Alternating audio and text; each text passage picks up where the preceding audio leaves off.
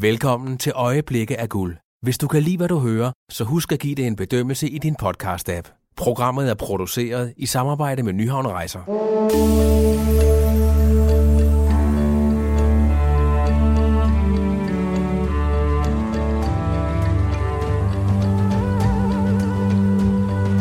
Velkommen til Øjeblikke af Guld.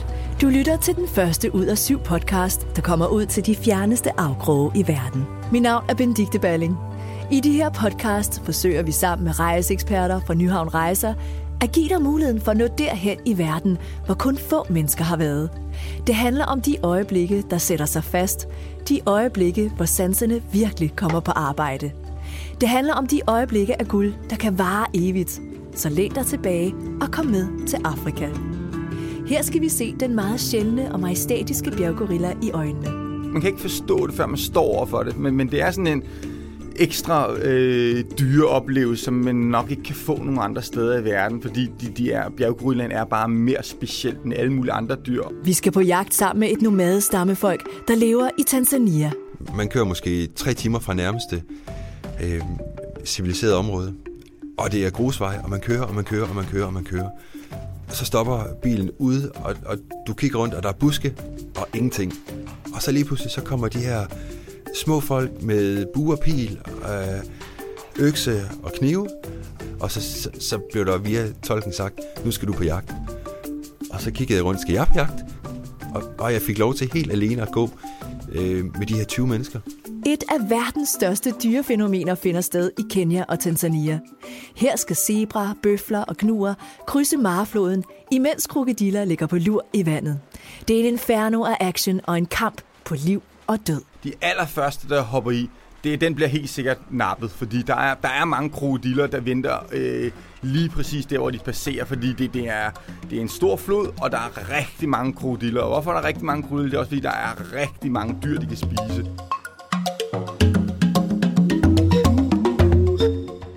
Ifølge Verdens Naturfonden er der ca. 880 bjerggorillaer tilbage. I Østafrika, nærmere bestemt Rwanda og Uganda, kan man få oplevelsen af at komme helt tæt på en bjerggorilla-familie.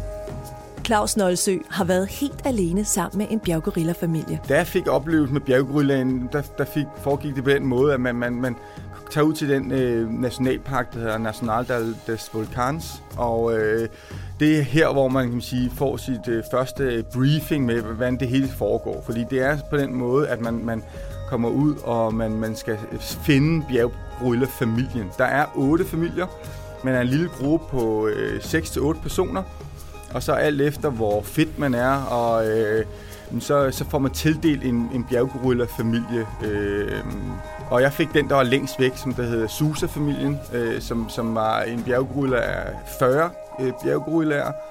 Tre silverbacks. Det er meget sjældent, der er så mange af de her store hanner i en, en, en familie. Og, øh, og der, der, der foregik det på den måde, at vi så gik i cirka 5 timer for at, at finde den. Så, så, så, så vi, vi trackede frem med, med selvfølgelig en professionel guide.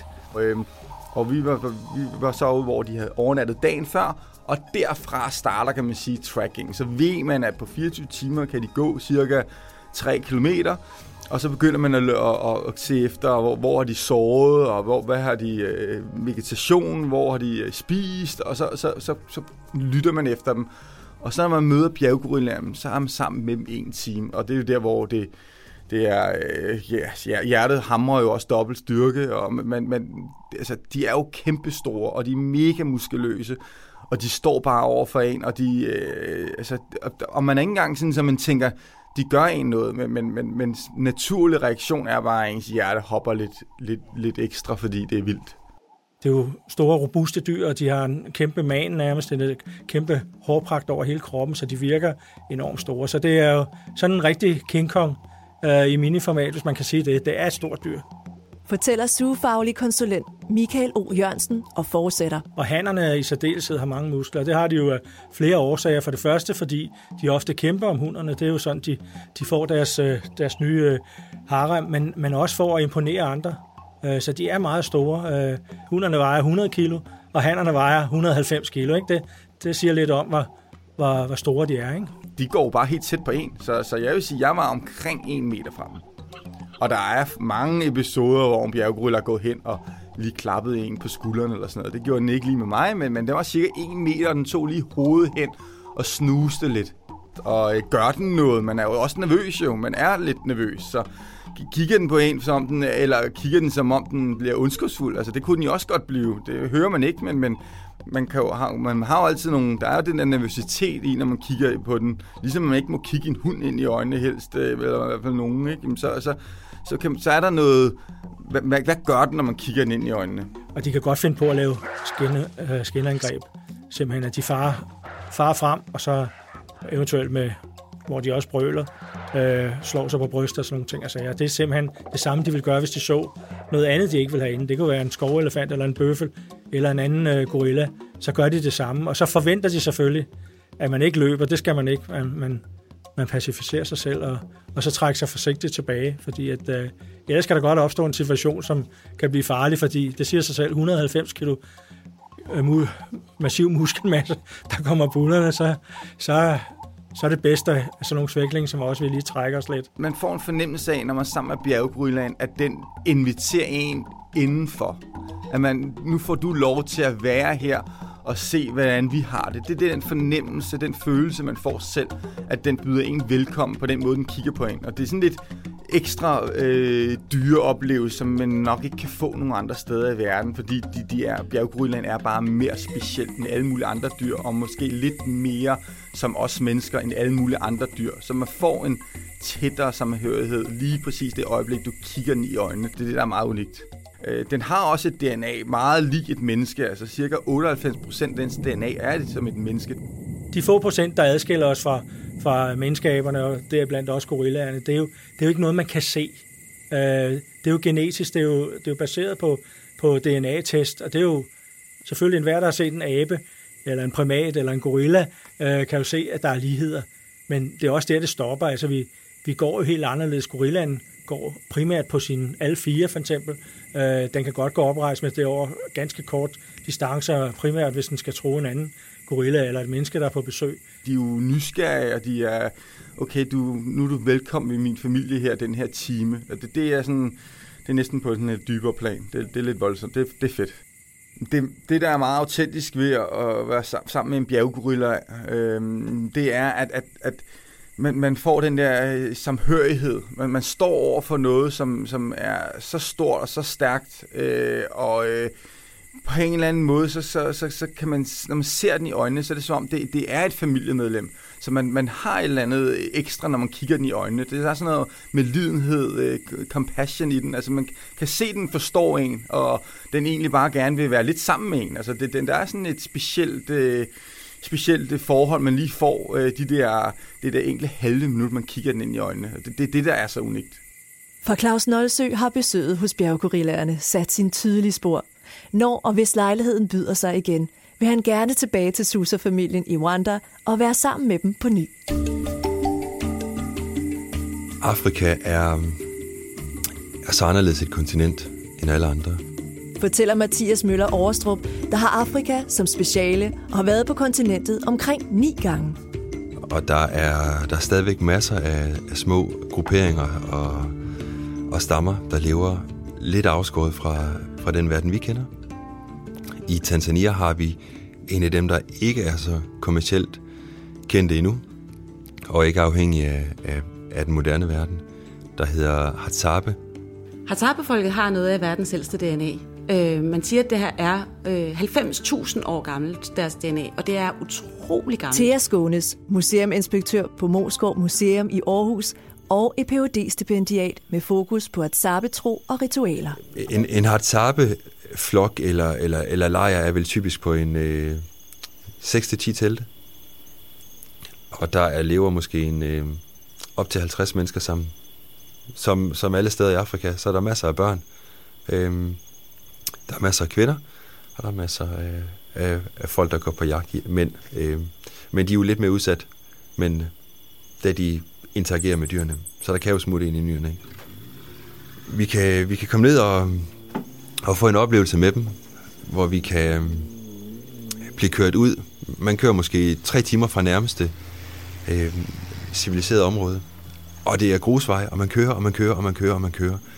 Og man kommer forbi ingenting, og man bliver ved med at køre.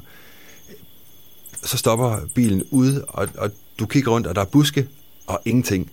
Og så lige pludselig, så kommer de her små folk med buerpil, og pil, øh, økse og knive, og, og, og, og damerne med, øh, med øh, hvad der ligner øh, øh, hakker til jorden.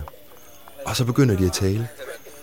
Og, og det lyder jo... Øh, det lyder meget fremmedartet, og så bruger de deres, øh, deres, deres klik i deres tale sådan. Samtidig med, at de, de, de taler i noget, der bare lyder mærkeligt. Øh, og der er vel en, jeg tror, der er 10 forskellige klik. Øh, og det er... Øh, og, og, og, altså alle mulige forskellige slags øh, klik. Øh, men de bruger jo også almindelige konsonanter og vokaler, som vi også gør. Øh, så hvis jeg skulle sige god aften, så ville det være i fjernqua. Hadzabe-folket lever i et meget afsides beliggende område midt i Tanzania, og mødet med dem tog en uventet drejning for Mathias. Og lige pludselig så var der måske en 15-20 stykker omkring mig, og så, så, så blev der via tolken sagt, nu skal du på jagt. Og så kiggede jeg rundt, skal jeg på jagt? Og, og jeg fik lov til helt alene at gå øh, med de her 20 mennesker. Mænd, kvinder, og endda også nogle børn. Øh, og, og det, det var jo, altså selv, naturen i sig selv var imponerende, og så få lov til helt alene, uden øh, det her kommercielle opsat, der, sats, der normalt er ved, ved at møde stammefolkene. Alene skulle på, på jagt med dem, skulle opleve en så virkeligheds øh, nær oplevelse, som det er, fordi det er det, de gør morgen, middag og aften. De er nødt til at gå på jagt konstant for at fange føde nok, øh, til de kan overleve. Så det synes jeg var en ufattelig autentisk oplevelse at kunne få lov til at være med til. Altså en øh, typisk Katsabe mand, han vil øh, have, især når han er ude, så har han et øh, perlebånd øh, om øh, hovedet, og, og det er sådan et kendetegn for, at han er Katsabe.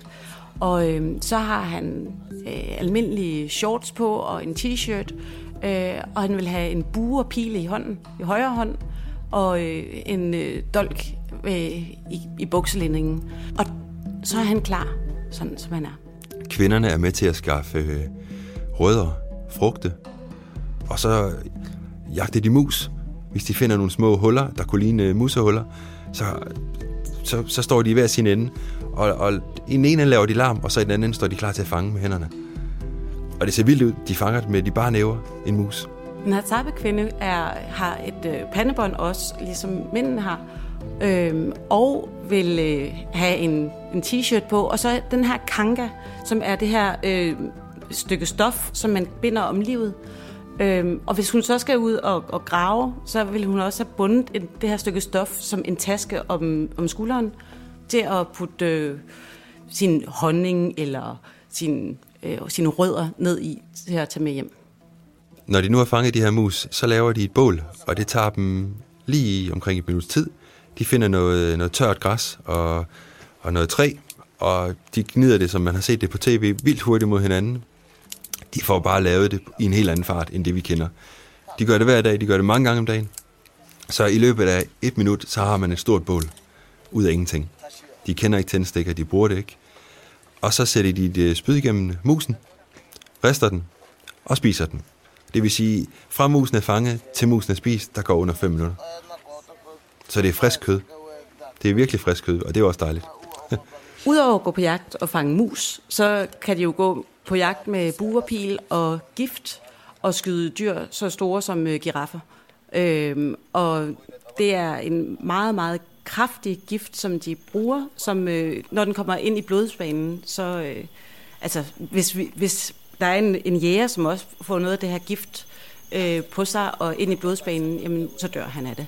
Altså det er utrolig kraftig gift. Hadzabe-stammen er et jægersamlerfolk, og de lever i og af naturen. De er nomader, så alt afhængigt af, hvor de nedlægger dyrene, slår de deres lejr op. Det, det, det primitive lejre.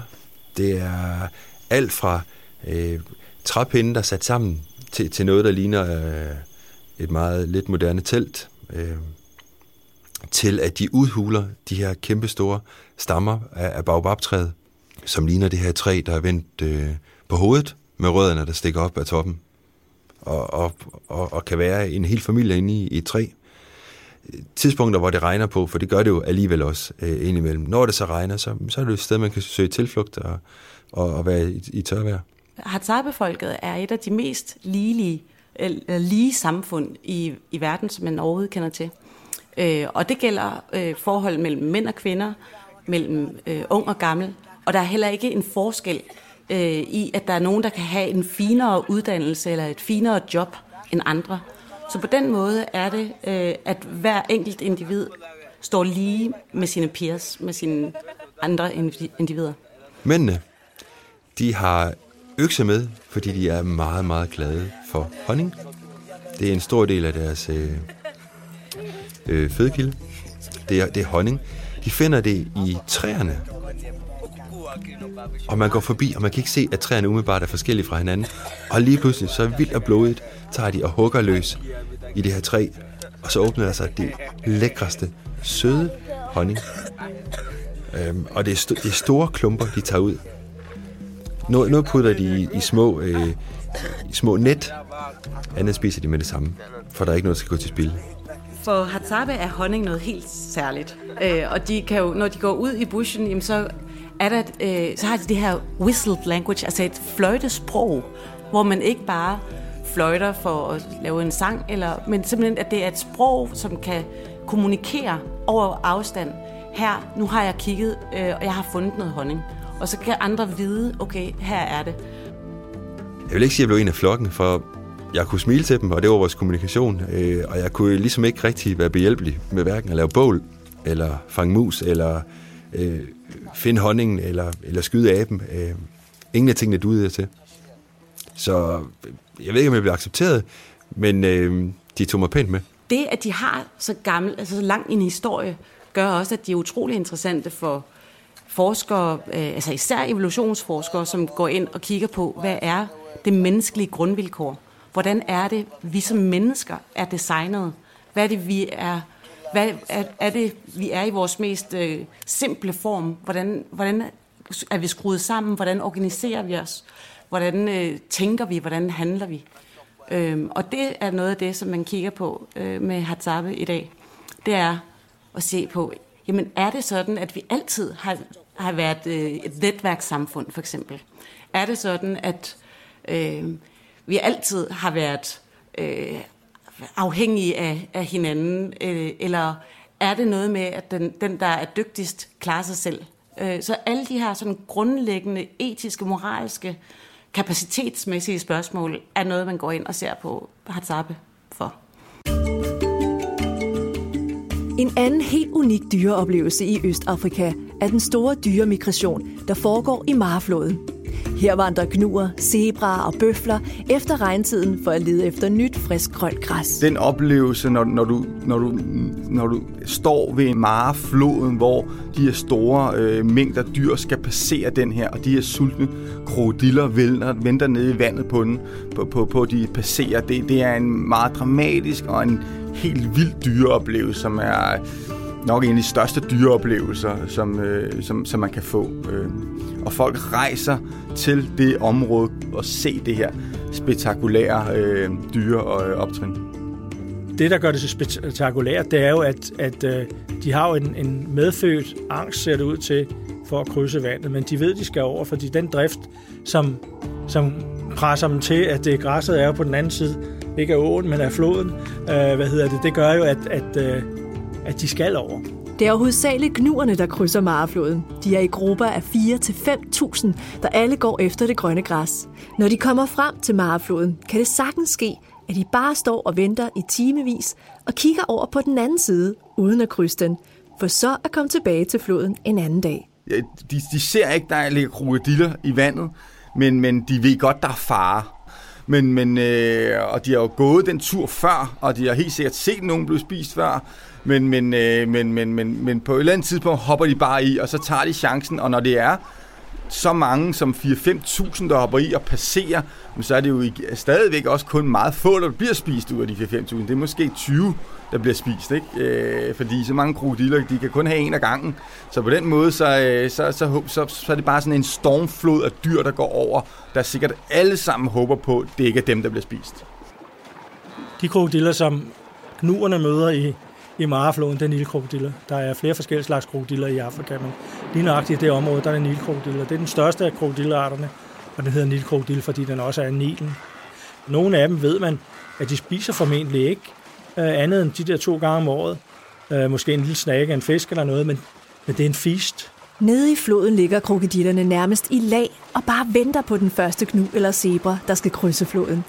Nogle af dem brækker deres ben i springet på vej ned i floden, og bliver dermed et meget let bytte for krokodillerne. De allerførste, der hopper i, det, den bliver helt sikkert nappet, fordi der er, der er mange krokodiller, der venter øh, lige præcis der, hvor de passerer, fordi det, det, er, det er en stor flod, og der er rigtig mange krokodiller. Og hvorfor er der rigtig mange krokodiller? Det er også fordi, der er rigtig mange dyr, de kan spise.